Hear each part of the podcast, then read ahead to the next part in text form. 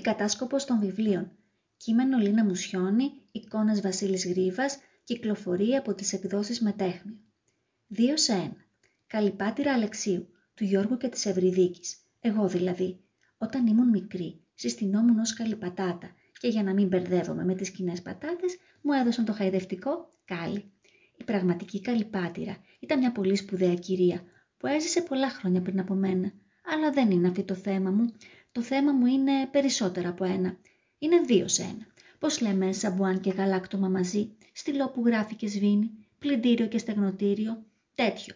Είναι μαμά που δουλεύει και διαβάζει μαζί. Δυστυχώς η δική μου. Πρόβλημα.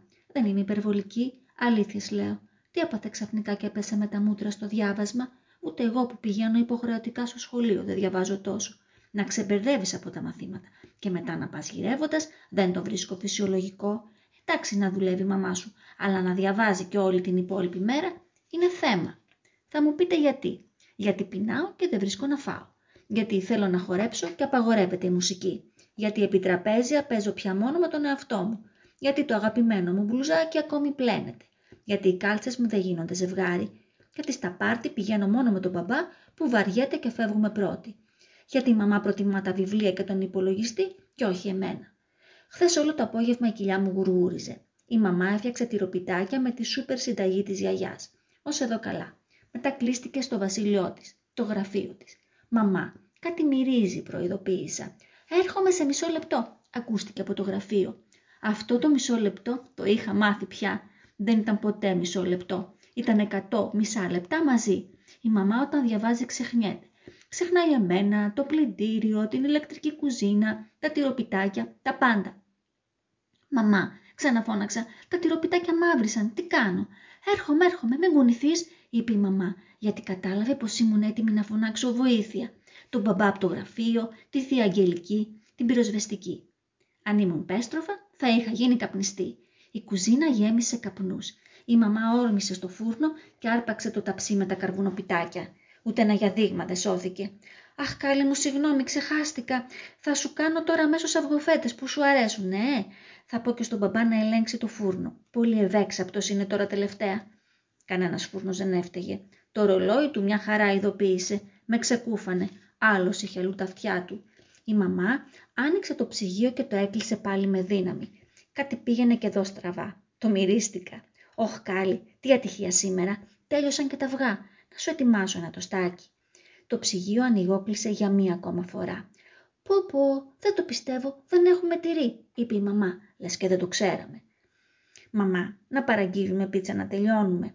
Πάλι από τον Τζίνο και Νίνο. Θα λένε οι άνθρωποι πως δεν μαγειρεύω.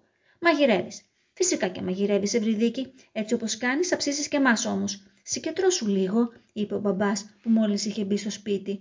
Είπαμε, το μεταπτυχιακό σου να τελειώσεις, όχι να τελειώσουμε εμείς. Κρατήστε ένα κομμάτι και για μένα, είπε η μαμά και έφυγε τρέχοντας για το γραφείο της. Συγκεντρωμένη είμαι, φώναξε και έκλεισε την πόρτα. Επιχείρηση στο γραφείο μαζί. Ωραία εφεύρεση η πίτσα που έρχεται στο σπίτι. Όταν η μαμά δεν προλαβαίνει να μαγειρέψει, μας σώζουν ο Τζίνο και ο Νίνο. Η πιτσαρία που είναι κοντά στο σπίτι μας. Αυτό δεν με πειράζει καθόλου. Α ήταν η μαμά κανονική όπως παλιά και ας έτρωγα μόνο πίτσες. Αλλά εκείνη, όταν δεν είναι στη δουλειά της, εξαφανίζεται στο γραφείο της. Πρέπει κάθε φορά να βρίσκω κάτι έξυπνο για να την εμφανίζω. Αν είχα ραβδί μαγικό, θα ήταν εύκολο. Αλλά δεν έχω. Δεν είμαι ο Χάρι Πότερ. Την προηγούμενη εβδομάδα κόλλησε στα μαλλιά μου χρυσόκολα και μου έβαλε τις φωνές.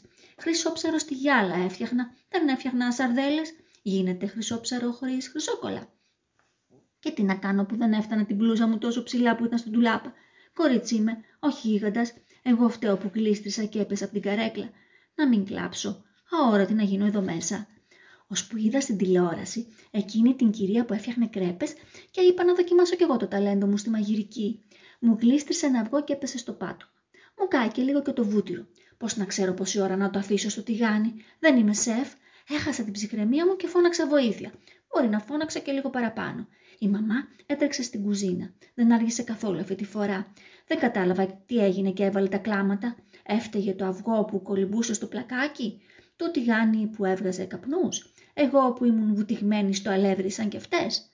Όλα αυτά μαζί. Η μαμά έκλαιγε πιο πολύ και από την Άννα που κλαίει με το παραμικρό. Πιο πολύ και από μένα όταν μου κάνουν αδικίες. Δεν θα τελειώσω ποτέ. Θα χάσω την προθεσμία, έλεγε. Και δώσ' του πάλι κλάμα.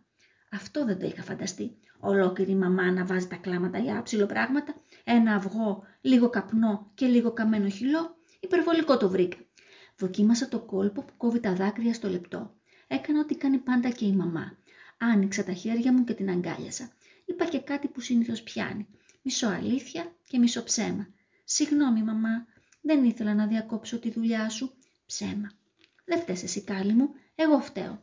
Μα δεν έσπασες εσύ τα αυγά, μαμά. Αλήθεια. Αχ, κάλλη, ποιος φταίει που αποφάσισες να μαγειρέψεις μόνη, εγώ. Ποιος διαβάζει και δεν καταλαβαίνει πότε το σπίτι θα πάρει φωτιά, εγώ. Αφού έγινε κατά λάθος. Δεν φταίει εσύ. Ψέμα. Φταίω. Κλεισμένη στο γραφείο είναι σαν να λείπω από το σπίτι. Τίποτα δεν προλαβαίνω να κάνω σωστά. Είμαι μαμά για κλάματα. Μεγάλη αλήθεια. Ήταν η καλύτερη στιγμή για να ξεφουρνήσω τη φοβερή ιδέα μου. Τότε γιατί να μην είμαστε μαζί, παραούλα στο γραφείο σου; Θα με βλέπεις και θα είσαι σίγουρη πως δεν θα λείπεις, ε; Ρώτησα. Η μαμά κοίταξε την κουζίνα που είχε τα μαύρα της τα χάλια. Κοίταξε και εμένα που είχα πάρει το πιο αθώο ύφος που υπάρχει στον κόσμο όλο.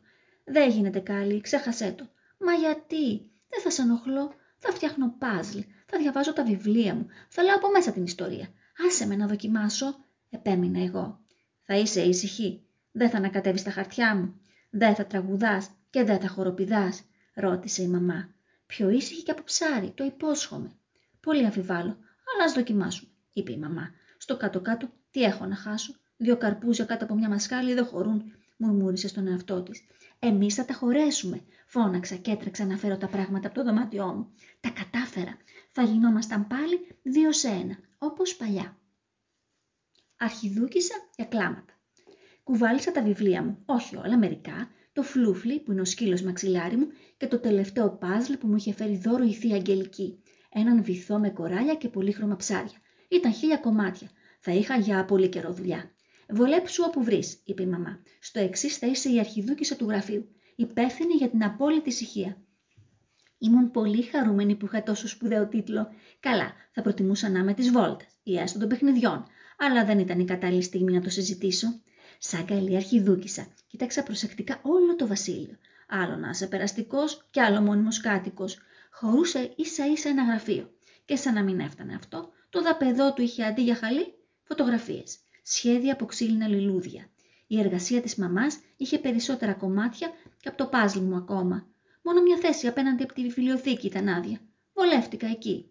Μου πήρε μια εβδομάδα και μια μέρα για να τελειώσω το πάζλ. Οι μένουσες φωσφόριζαν το βράδυ και τα κοράλια άλλαζαν σχήμα αν τα κοιτούσες από το πλάι. Ζήτησα από τον μπαμπά να το κάνουμε κάδρο για το δωμάτιό μου. Ζήτησα και μάσκα με ένα πνευστήρα και ένα ζευγάρι βατραχοπέδια. Ο μπαμπάς είπε πως έχουμε καιρό στο καλοκαίρι, αλλά εγώ ενημέρωσα και τον παππού και τον Αϊ Βασίλη και το πνεύμα των Χριστουγέννων. Κάποιος από όλους θα έδειχνε κατανόηση.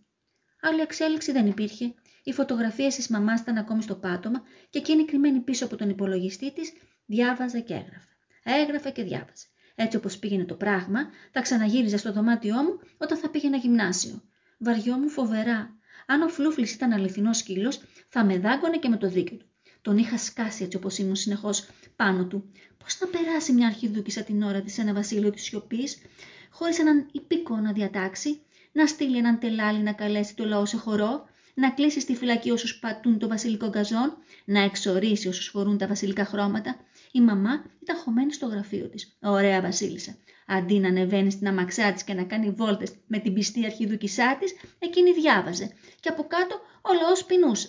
Έλεος πια,